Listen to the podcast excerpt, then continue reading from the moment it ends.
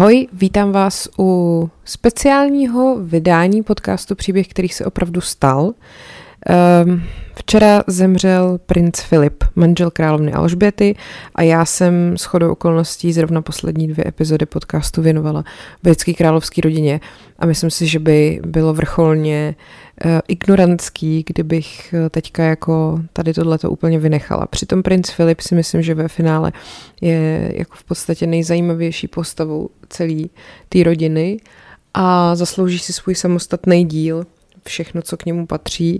On má neuvěřitelně zajímavý původ a minulost a, a dětství a mládí a pak taky uh, všechno to, čemu se jako během života věnoval, což vždycky bylo vlastně ve stínu, že jo, královny, logicky.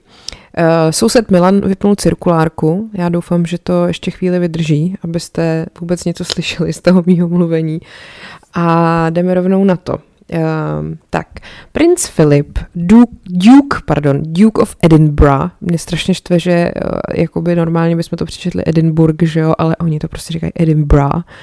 Uh, takže vévoda z Edinburgu, uh, hrabě z Marionetu a baron z Greenwiche se narodil na kuchyňském stole na Korfu, prosím vás ve vile, která se jmenovala Mon Repos, což byla eh, vlastně takový letní sídlo řeckých, eh, řecký královské rodiny a bylo to 10. června 1921.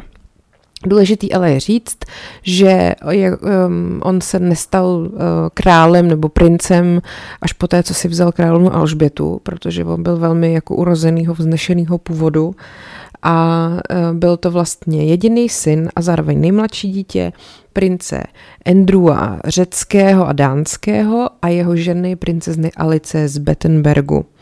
E, vlastně od svého narození, teda tím pádem byl jako v takový té uh, následnický línii uh, na to, aby byl jednou králem Řecka a Dánska, sice ne jako první, ale prostě byl někde ve frontě.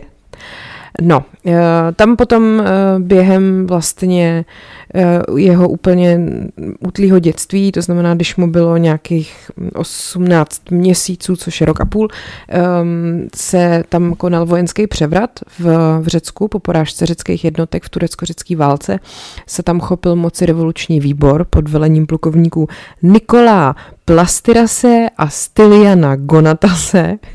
Jsem si vzpomněla jak bylo v přátelí Chandler a Cidofilus, no nic, uh, přinutili krále Konstantina odejít do exilu. Král Konstantin byl vlastně starší bratr uh, otce prince Filipa, jo, už jsme zase prostě u toho. Uh, takže princ Andrew, ten sloužil za války jako velitel druhého sboru armády, byl zatčený dokonce, to byl teda ten Filipův otec, uh, stejně jako řada bývalých ministrů a generálů, mno, spoustu z nich bylo zavražděných, a britská diplomacie teda z toho vyvodila, že i ten princ Andrew je v nebezpečí života. A nakonec teda dosáhli toho, že ho jenom s tou jeho rodinou vypověděli ze země. A on spolu se ženou a dětma opustil Řecko na palubě britského křižníku Calypso. Zajímavý na tom je, že princ Filip uh, byl na té hm, pardon, na té lodi odvezený v takový jako Mm, provizorně vyrobený eh, postýlce, která byla udělaná z bedny na pomeranče. Takhle se převážely uh, vznešení Royals prostě z Řecka do Británie. No a tam potom, eh, teda když uprchli z Řecka, tak se nakonec usadili v Paříži, kde eh, vlastně princezna Marie Bonapartová, což byla zase švagrová toho, vlastně jako teta prince Filipa, tak eh, ta jim poskytla dům kde mohli bydlet v Saint Cloud, což bylo blízko Paříže, a ta Alice, ta Filipova matka, pomáhala v charitativním obchodě pro řecký uprchlíky. No a teď budu chvilku mluvit o ní, protože ona má taky hodně zajímavý osud. Ona se hodně jako opřela o víru a 20. října 1928 přestoupila k řecký ortodoxní církvi. Potom později deklarovala, že obdržela božský zprávy a že má léčitelské schopnosti, prosím vás. Eh, a v roce 1930 pak diagnostikovali paranoidní schizofrenii a byla nucena odejít do sanatoria ve Švýcarsku. Takže ty léčitelské schopnosti asi nebyly tak úplně doopravdický. No, tam potom jako dva roky, no a máme tady cirkulárku prostě. Dva roky byla v rekonvalescenci a trpěla samozřejmě odloučením od toho svého manžela a navíc všechny dcery se potom v letech 30 a 31 provdaly. Princ Filip, prosím vás, měl čtyři starší sestry a všechny ty sestry se provdaly za německý prince, to je zajímavý.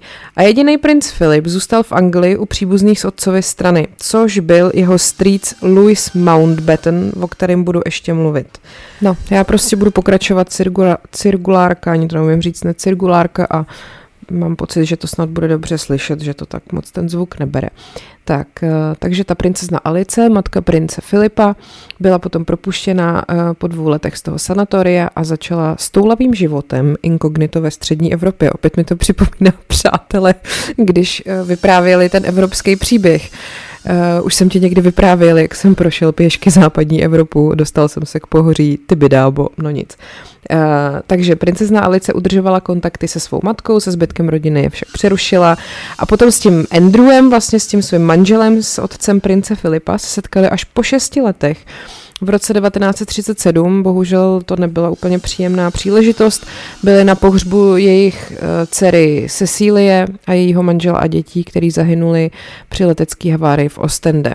Uh, tak, pak teda zůstala v kontaktu s rodinou, ale vrátila se v roce 38 do Aten, aby tam pomáhala chudým. Měla v úmyslu znovu převzít své mateřské povinnosti, věnovat se právě Filipovi, dokonce ho přijala na návštěvě v Řecku a chtěla vysvětlit právě svým bratrovi, tomu Louisi Mountbattonovi, o kterém budu mluvit, že si nemyslí, že by se Filip měl vrátit zpátky do Británie a měl by zůstat v Řecku. Jenomže ten Louis Mountbatten měl s Filipem jiný plány, protože ho už představil královský rodině a plánoval mu právě budoucnost někde úplně jinde. Ha, ha, ha. No, e, takže potom, když byla druhá světová válka, tak ta Alice byla v obtížné situaci, protože vlastně její zeťové, ty, jak, jak ty její dcery vzali německý prince, že jo, tak její zeťové bojovali na německé straně a za, e, zatímco teda princ Filip sloužil v britském královském námořnictvu. Takže blbý, no. E, tak ona potom žila teda v Aténách většinu války s velkokněžnou Jelenou Vladimirovnou Romanovovou což eh, teď jsem nějak bohužel se teda nepodívala, co má společného s těma Romanovcema v Rusku, co byl vyvražděný. Eh, každopádně většina zase členů té řecké královské rodiny žila v exilu v Jižní Africe. Ta Alice pak pracovala pro Mezinárodní červený kříž, jezdila do Švýcarska pro léky pod záminkou návštěvu své sestry Luizy, organizovala útoky pro osiřelé a opuštěné děti. Tam je zase figur ty vole jak na orloji. To mi zase připomíná, jak, bylo, jak bylo v Cimrmanech popis operety Proso, jak tam vykládají o, těch, o, tom, o tom milionu postav a pak na konci. A Robert, sami víte, jak to s takovými bývá. Horká krev se usadila. No, tak, uh, okupační síly předpokládaly, že Alice je příznivcem Německa, protože její právě zeťové, jeden z nich, Krištof von Hesse, byl členem NSDAP a jiný zase, který se jmenoval Belton von Baden, se nebudu smát, byl v roce 1940 raněn ve Francii, takže uh, jako byla prostě v podezření, že, že nějak jako kolaboruje a tak. Uh, No, potom po pádu italského diktátora Benita Mussoliniho v září 43 německý vojsko obsadilo Atény a část řeckých židů tam hledala úkryt. A ta Alice tehdy ukryla židovskou vdovu Ráchel Kohenovou a dva z jejich pěti synů, který se snažili vyhnout se gestapu a deportaci. Ten Haimaki Kohen totiž poskytnul v roce 1913 pomoc řeckému králi Jiřímu a takže vlastně ta Alice mu to takhle jako by oplatila po těch letech. No a ona potom se vlastně vrátila do Anglie v roce 47, aby právě v listopadu potom mohla být přítomná na svatbě Filipa s princeznou Alžbětou, k tomuhle všemu já se dostanu. A měla tehdy ještě nějaký šperky a ty byly použitý k výrobě snubního prstenu právě pro princeznu Alžbětu, to je docela zajímavý. Uh, při svatebním obřadu seděla v čele své rodiny na severní straně Westminsterského opatství, vypadá to, že cirkulárka se vypíná, naproti králi, královně Alžbětě a královně matce Mary. Rozhodla se nepozvat na svatbu sestry prince Filipa kvůli protiněmeckým náladám. Prostě kdyby tam na, teď po druhé světové válce na královskou svatbu v Británii přišel, jak se jmenoval, Her- Harold Hesse a Himmler Hessen von Stuhlingberger, tak by se to asi nesetkalo moc s ohlasem. Eh, v lednu 49 potom založila podle vzoru konventu ošetřovatelský řád řecké ortodoxní církve Christian Sisterhood of Martha and Mary. Školila se na řeckém ostrově Tynos, zařídila pro řád dům severně od Aten a podnikla dvě cesty do USA, aby tam získala pro řád prostředky, což se potom bohužel nepodařilo. Eh, byla stále více hluchá, měla podlomený zdraví, hodně kouřila, a po dalším vojenském převratu opustila Řecko v roce 67 a tehdejší právě královna, nebo tehdy prostě královna Alžběta a, a princ Filip tu Alici pozvali, aby se usídlila trvala ve Velké Británii, přímo v Buckinghamském paláci s nima. A uh, ona tam teda potom opravdu zůstala na poslední dva roky svého života a zemřela 5. prosince roku 1969 a pochovali ji v královské kryptě v kapli svatého Jiří na hradě Windsor. A uh, vlastně to je asi teda, jo, tak takhle je to všechno o Filipově matce. Ona vlastně potom na těch, na různých těch fotkách, co najdete, tak ona opravdu má na sobě jako takový ten řeholní hábit. Ona prostě byla vlastně voděná jako jeptiška. Eh, je strašně zvláštní vidět třeba svatební fotku právě Filipa a Alžběty, kde jsou všichni tak jako nastrojený, že jo, royals prostě s korunkama, diamantama a tak. A mezi nimi je ta taková paní prostě jeptiška v tom prostým oděvu. Je to takový, takový zvláštní, no. Tak eh, to byla Filipova matka a já se teda teď uh, už jdu vrhnout na... Ne, ještě ne, ještě vám řeknu něco o tom, o tom Louisi Mountbattonovi. Jo? Louisi Mountbattonovi, to je důležitý říct, nikdo neřekl jinak než Dický. Nevím úplně z čeho to vzniklo, ale prostě mu všichni říkali Dický.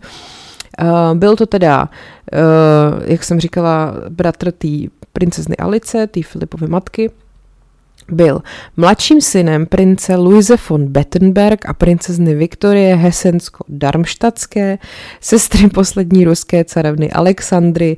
Jako takový byl pravnukem britské královny Viktorie a bratrancem králů Eduarda VIII. a Jiřího VI. prosím vás. Jinými slovy, eh, tady ten Dický, strejda Filipa, byl bratranec otce Alžběty. Filip a Alžběta byli vzdálení jakoby bratranec a sestřenice. Oba vlastně byli pravnuci královny Viktorie. No, tak ono to asi není úplně tak překvapivý, tak vše, všechno to vždycky takhle v těchto těch královských rodinách bylo. Takže byli jako velmi vzdálený, vzdálený příbuzný, což vlastně ale jako zapříčinilo to, že se setkávali v podstatě už od útlého dětství lomeno mládí. Tak, eh, ten Dický do roku 1917 nosil příjmení Bettenberg, protože byly teda jeho královská rodina byla německého původu, ale když potom byly nějaký protiněmecký nálady a za první světové války se ty jeho rodiče museli vzdát německých titulů, tak si změnili rodový jméno z německého Bettenberg na anglickou podobu Mountbatten, což je to, co potom vlastně nesl princ Filip jako, jako své příjmení. No, eh, ten Dický potom byl eh, důležitá postava v pozadí té svatby toho eh, Filipa s Alžbětou. On tomu dost jako přispěl, že vůbec se tady to celý, jako, že se ten pár dal dohromady a on potom byl tak jako v pozadí celou dobu co byl jako naživu, eh, byl takovej, řekněme, Filipův jako rádce, takovej v podstatě on ho bral jako náhradního otce a hodně ho měl rád i princ Charles a hodně si k němu třeba chodil pro radu i ohledně vztahů potom, co měl prostě s Kamilou a tak dále. Uh, takže uh, on tak jako stal ten Dický v pozadí, ale všichni ho dobře znali. Byla to prostě důležitá postava v té královské rodině a on potom v roce 1979 se stal obětí atentátu, který na něj připravili členové prozatímní irské republikánské armády IRA, to asi znáte, IRA. Uh, vlastně na jachtě měl uloženou bombu a ta zabila jeho a další ještě tři osoby a další tři zranila. Ten atentátník se jmenoval Thomas McMahon, byl odsouzený k doživotí a nakonec ho v roce 98 propustili. Takže takhle, takhle skončil Dický Mountbatten. A teď už teda konečně se dostáváme k princi Filipovi. Jak jsem teda říkala, jak ho propašovali na lodi On potom uh, právě u toho Dickýho vlastně se dá říct, že jako vyrůstal a během druhé světové války uh, sloužil u britského námořnictva a byl několikrát vyznamenaný, protože od, odvrátil nějaký i dokonce noční bombový útok v roce 43 a pak se v roce tak teď by beru toho, toho Filipa jenom jako jeho, nějak, nějaký takový důležitý milníky v jeho životě mimo svatbu s Alžbětou, tomu se pak budu ještě věnovat zase v jiném, oddílu. Eh, v roce 57 se stal prvním členem královské rodiny, který překročil eh, polární kruh na Antarktidě. To je taky docela zajímavý. Uh, pak taky byl velmi jako úspěšný letec. V roce 53 získal řidičák na letadlo RAF, potom v roce 56 řidičák na helikoptéru a pak dostal i licenci jako soukromýho pilota v roce 59, takže pak 40 let prostě lítal a dohromady nazbíral asi 5000 hodin lítání a byl první um, Royal, prostě, který lítal z Buckinghamského paláce uh, helikoptérou. To je hezký, kterou si sám teda řídil. Tak, byl taky první uh, z rodiny, kdo dal interview televizi. Bylo to v pořadu BBC Panorama v roce 1961. Tak měl velký zájem o umění, byl patronem a sběratelem spousty jako obrazů, nejvíc miloval oleomalby a jako krajinky. E, sbíral právě hodně jako těch britských umělců a jako i sponzoroval různě, miloval třeba politické karikatury, a byl to taky uh, spisovatel, vydal celkem 14 knih a teď tady mám jako jejich názvy, no to nevím, jestli vám něco řekne. Birds of from Britannia, Down to Earth, Survival or Extinction a tak. Um, byl teda, uh, jo, tak tady mám potom ještě nějaký čísla neuvěřitelný, takže kromě těch 14 knih uh, zvládnu za svůj život dát celkem 5496 jako řečí veřejných. Uh, samostatně, bez Alžběty, uh, dohromady se zúčastnil 22 219 jako událostí, a což je prostě neuvěřitelné číslo. A vlastně v roce 2017 oficiálně se jakoby šel, v podstatě dá se říct do důchodu, prostě odstoupil od těch svých královských povinností a tomu teda bylo, to je před čtyřmi lety, takže mu bylo 95 let. Eh, a poslední příležitost, kdy on jako vystoupil jako oficiálně, jako jeho královská výsost, bylo 24. června 2017, když byl s královnou na uh, tom uh, polo uh, zápase v, v Eghemu jako Royal Windsor Cup Polo. No, já nevím vždycky, jak to mám rychle přeložit, já to tady mám v angličtině. Tak. A ještě pak samozřejmě byl viděný na svatbě prince Harryho a Meghan Markle. Tak a teď teda k jeho seznámení a vztahu s Alžbětou. Uh, oni se poprvé uh, potkali v době, kdy ještě Alžběta vůbec nevěděla, že jednoho dne bude královnou. Bylo jí sedm let a byla uh, družička na svatbě svojí tety, princezny Mariny, právě řecko-dánský, a, která se brala vévodu z Kentu ve Westminster Abbey a tomu Filipovi tehdy bylo 12 a ten tam teda taky samozřejmě byl, protože to byl bratranec vlastně nevěsty. Tehdy spolu prohodili jenom pár slov. Nicméně eh, novináři už jakoby tak nějak toho Filipa zařadili na seznam jako možných budoucích manželů té královny. To se tak prostě dělalo, že jo. Eh, když se pak potkali znova, o pět let později, v roce 39, tak už to bylo trošku jako jiný. Navíc teda Alžběta už eh, věděla, že jednou usedne na trůn, protože už to bylo poté, co její strýček Edward VIII abdikoval a její táta už byl jako král a ona teda byla už prostě následnicí trůnu oficiální. No a Filipovi tehdy bylo 18 uh, eh, a byl to ten začínal, byl kadet vlastně v, tý, v tom eh, královském námořnictvu a na, na, druhou, na, na Evropu se valila druhá světová válka. Uh, takže Elizabeth, ona, ona nebo Alžběta, uh, vyrůstala vlastně hlavně se svojí sestrou a se svojí jako vychovatelkou v takový docela izolaci, takže když potom ve 13 prostě viděla krásného 18-letého tady blondětého vysokého kadeta, tak z něj byla úplně v hajzlu, že uh, řekla svojí právě vychovatelce Marion Crawford v červenci 39, když viděla uh, Filipa, jak hraje tenis, takže vykřikla, oho, jak umí vyskočit vysoko. no, tak prostě to je takový legrační. Uh, ale právě tady toho, jak ona je zakoukaná do toho Filipa, toho si právě všimnul ten Dicky Mountbatten a začal spřádat plány, že jo, protože to prostě přiženit tady uh, synovce do královské rodiny je úplně jako super. Uh, no, tak potom vlastně během války teda si tady tyhle ty dva začaly jako psát a to si vemte, že jí fakt bylo 13, jo. A prostě ona se s ním psala, jemu bylo 18. To je docela takový, ale bohu šmatuš. No, um, potom vlastně v roce 43 ten Filip jako přijel uh, do Británie na Vánoce a jí bylo teda už 17 a už byla jako mladá žena a on se jí moc líbil, ona se jemu strašně líbila, jemu, přišla mu taková jako zábavná a zároveň byla velmi jako praktická, což zase ho přitahovalo, protože jeho vlastní máma byla uh, diagnostikovaná schizofrenička s uh, takovým podlomeným psychickým zdravím, že jo, tak ho přitahovalo to, že uh, ta Alžběta je taková jako stoicky klidná a racionální.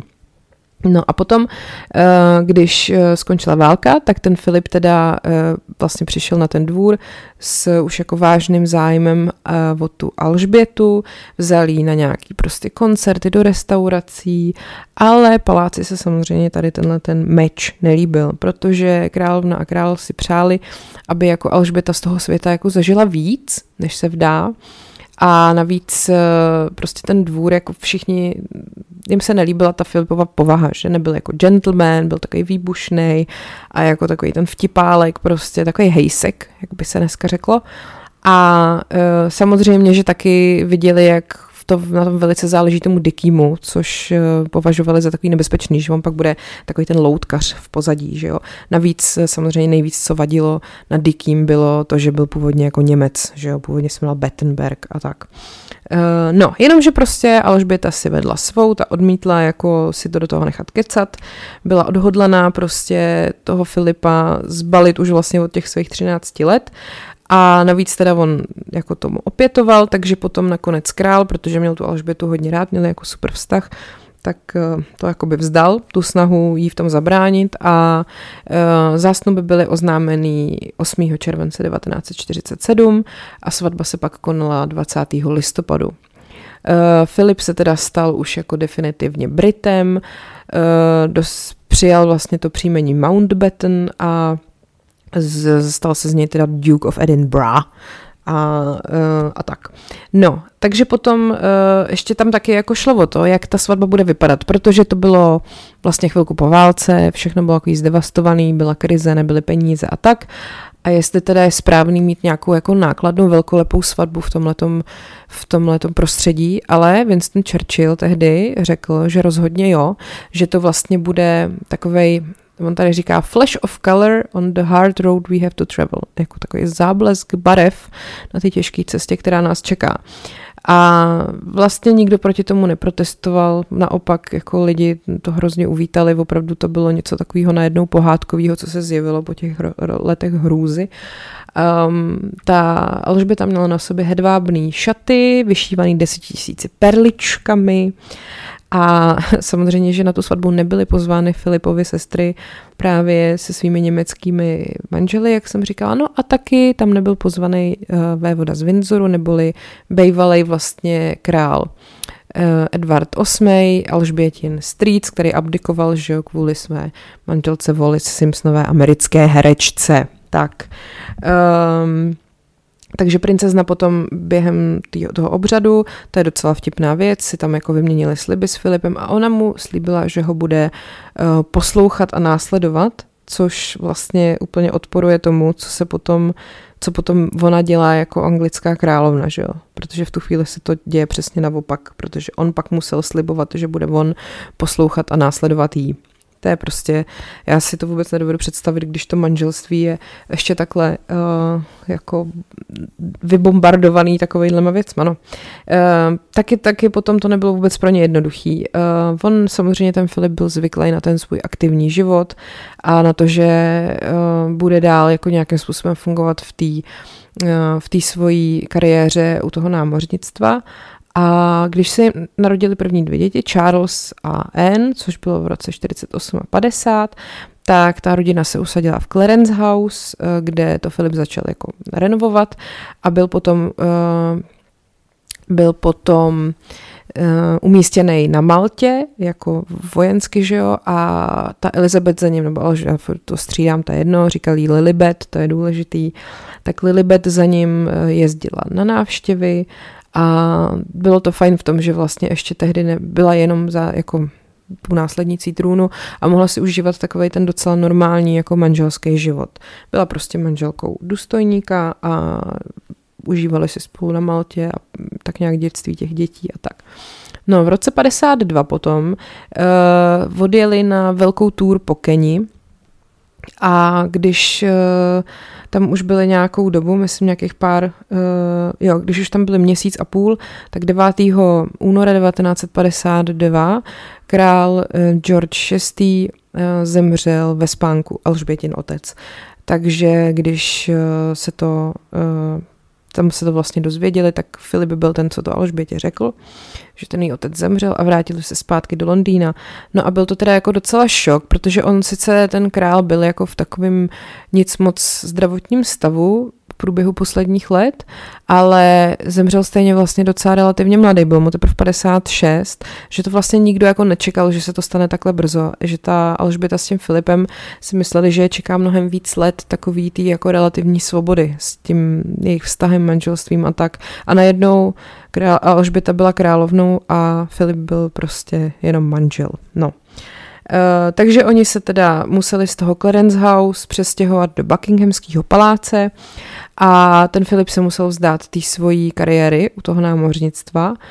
A ta uh, Alžbětina babička, královna Mary, se rozhodla ohledně toho jejich uh, královského jména. Protože Filip doufal, že vlastně Alžbětino jako příjmení bude to jeho Mountbatten a ten jeho Streets Dickey to uh, vlastně od začátku prosazoval, že to tak chce, aby ten, aby ten Royal House, jako ten, ten jejich rod, aby byl prostě Mountbatten, jenomže Winston Churchill a ta královna Mary, ta babička Alžběty, prostě řekli ne, musí to zůstat uh, jako Windsor, jako to bylo předtím. A to Filipa zlomilo, že tehdy údajně řekl, uh, nejsem nic víc než zasraná améba. Hm? No a tehdy potom se narodili i jejich mladší děti, Andrew v roce 60 a Edward v roce 64.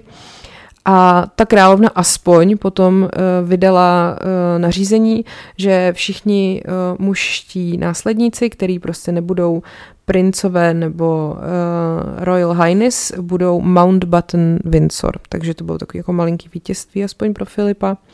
Nicméně on prostě trpěl takovýma těma předsudkama všech, jako že si chce vybudovat nějakou vlastní kariéru a nějakou roli pro sebe. Uh, Eh, samozřejmě, že Elizabeth nebo Alžběta se snažila mu v tom jako nebránit, naopak ta dělala všechno pro to, aby mu eh, vytvořila nějaký jako prostor pro něj, třeba mu nechala udělat jako i systém takových jako ocenění, který mohl rozdávat, to se jmenovalo jako The Duke of Edinburgh Awards, ale pak prostě vždycky proti tomu nějakým způsobem protestovala vláda a ministři a jakoby si z něj trošku utahovali a furt jako zmiňovali ten jeho kvazi německý původ a tak.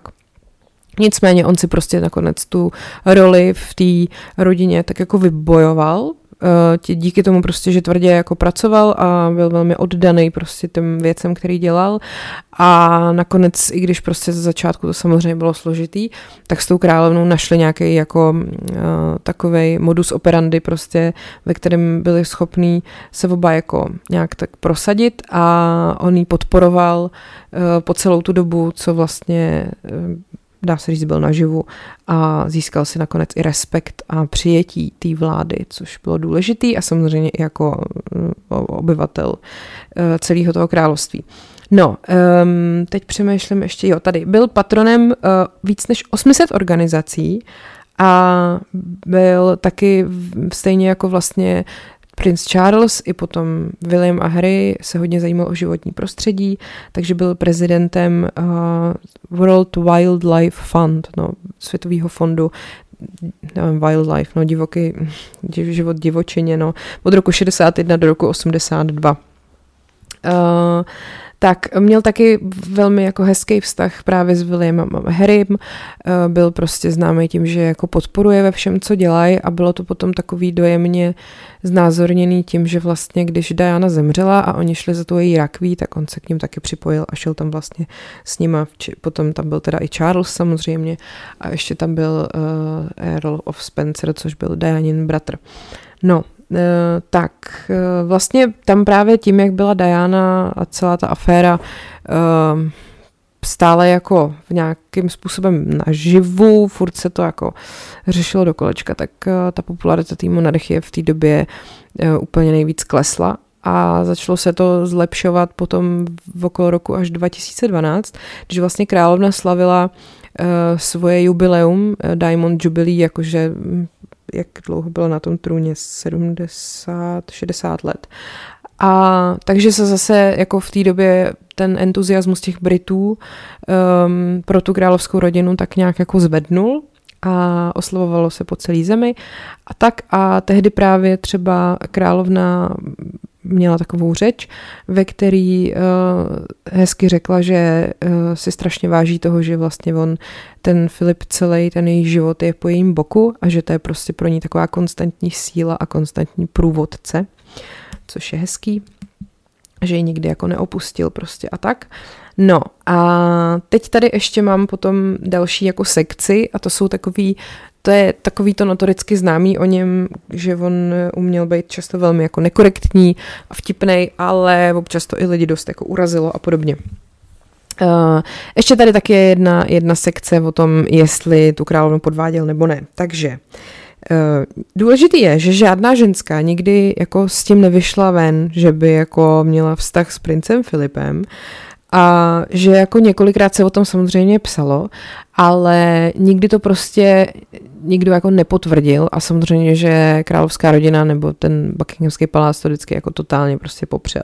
Například v roce 1957 eh, v Baltimorském Sunu eh, vyšel eh, nějaký článek, který měl titulek Upozorněte královnu, vévoda si začíná s party girl a že prostě ho někde nafotili, nebo že, ho, že, že slyšeli, že se uh, setkal s nějakou holkou na nějaký party, kterou se teďka, se kterou se teďka schází pravidelně ve West Endu v nějakým mým bytě a ta ženská, že je údajně nějaký společenský, společenská fotografka. No, ale pak prostě Buckinghamský palác na to odpověděl, že to samozřejmě není pravda a že mezi královnou a vévodou je všechno v pořádku. Uh, no, ale nicméně třeba uh, tahle ta královská jedna z těch biografek, Sarah Brodford, uh, napsala v jedné knížce o královně Alžbětě, že samozřejmě měl Filip jako svoje nějaký aférky prostě s různýma ženskýma, ale že vždycky to byly jako neveřejně známý ženský. Že třeba ne, ne, nechtěl jako, já nevím, mít prostě pletky s herečkama nebo takhle, že ty ženský, který, eh, se kterýma něco měl, že byly vždycky mladší, velmi krásný a aristokratky a že prostě měl aférky a královna to jako akceptovala. Když to teda, když potom se na to ale zeptali Filipa, tak on řekl jako, a jak bych jako mohl, mám uh, ve svým ve svojí společnosti detektiva 24 hodin denně od roku 1947.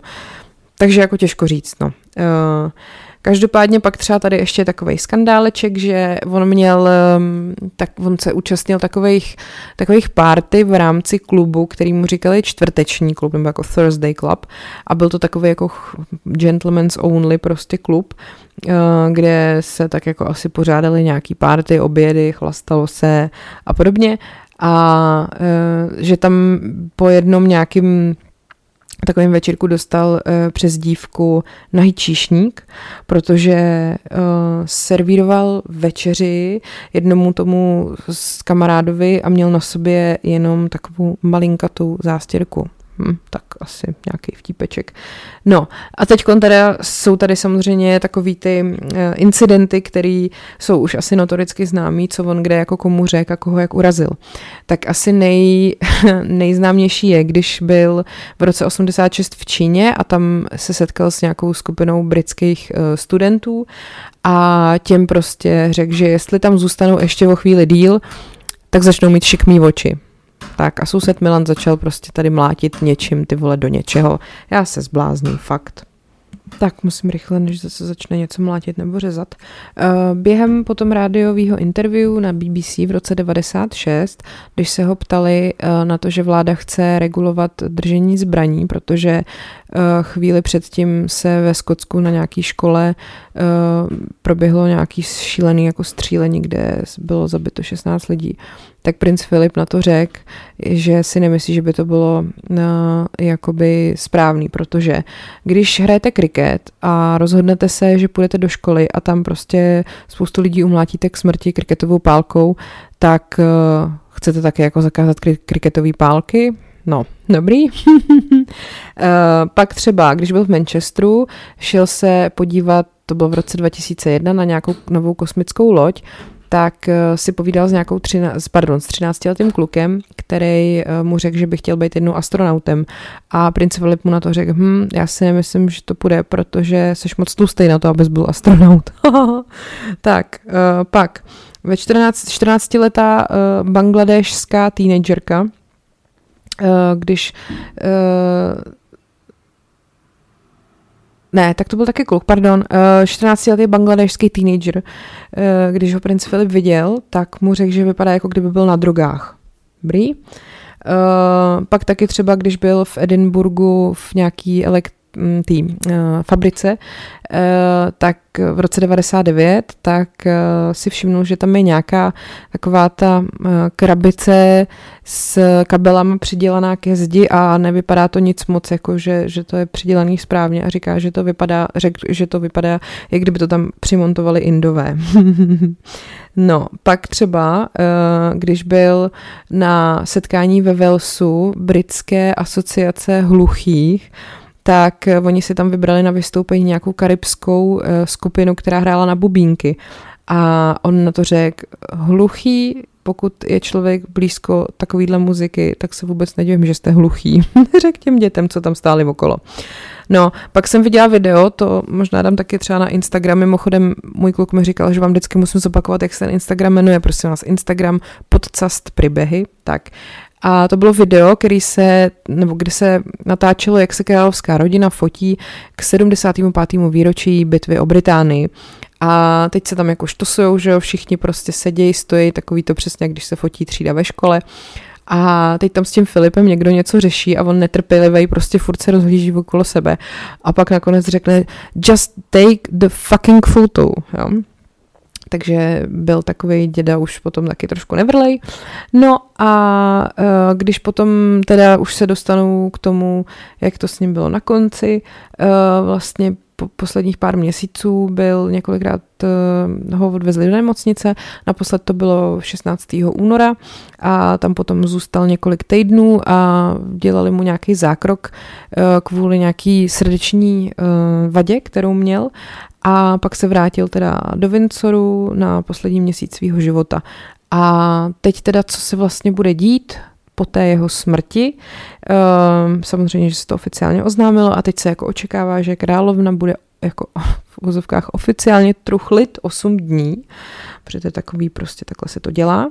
No a pokud jde o pohřeb, tak eh, normálně by samozřejmě měl takový ten velkolepý pohřeb se vším všudy, ale on už jako před svojí smrtí vyjádřil přání, že by chtěl mít něco takového malého, jednoduchého a nechtěl by být pohřbený ve Westminster Abbey, ale bude uložený v, v paláci St. James, kde byla i princezna Diana před tím svým pohřbem. A potom, že teda nebude to tělo vystavené jako veřejnosti, a bude to asi ještě trošku složitější taky kvůli covidu, že, jo? že na, na pohřeb teď vlastně smí v Británii oficiálně jenom 30 lidí. A e, to znamená, že se tam zřejmě objeví jenom opravdu blízká rodina a nějaký ty hlavy e, států z toho britského království. A pak se zřejmě bude sloužit mše v, v kapli svatého George ve Windsoru. No a samozřejmě, že veškerý jako královský takový povinnosti nebo nějaký tyhle ty záležitosti budou teď na nějakou dobu jako odložený. A vypadá to, že bohužel Brito, v vozovkách bohužel si Britové neužijou státní svátek, protože je to daný, že když umře uh, člen královské rodiny, tak Britové jsou jakoby poslání z práce domů, aby mohli truchlit, ale jde jenom o, to, o tu chvíli, kdy zemře opravdu jako panovník. Takže bohužel princ Filip je málo panovník na to, aby si lidi užili den volna. No a e, nakonec teda bude pohřbený zřejmě v Frogmore Gardens, což je vlastně, to jsou jakoby zahrady okolo toho Windsorského hradu. No a potom vlastně ještě uh, bude to truchlení pokračovat dalších 30 dní pravděpodobně a pak se královna zase vrátí ke svým povinnostem chudinka 94 letá bez manžela, který jí zemřel po nějakých 70 letech manželství. To si vůbec nedovedu představit a trošku se bojím, aby to nějak výrazně neovlivnilo její zdraví, protože to tak bývá u těch lidí, co spolu stráví celý život, tak když potom jeden odejde, tak ten druhý už moc dlouho to sám nevydrží. A no, tak uh, budeme doufat, že se to snad nestane. To by potom přišla éra krále Charlese, nebo možná by si vzal jiný jméno, to by mě taky zajímalo, jestli bude Charles, nebo se bude jmenovat jinak. Uh, soused Milan prostě nepřestává tady mlátit něčím do něčeho, takže já to radši ukončím. Doufám, že jste z toho něco měli i přes eh, tady tyhle ty vesnické zvuky. A docela si myslím, že jsem to sepsala vyčerpávajícně a eh, řekla, že snad jsem nic nevynechala zásadního. A tak doufám, že vám se tady ten speciální díl líbil a budu ráda, když mě budete sledovat na Instagramu a když mi dáte nějaký odběr někde, když mi napíšete nějaké své podněty třeba a tak. A mějte se hezky, opatrujte se a ať je váš život příběh, který se opravdu stal.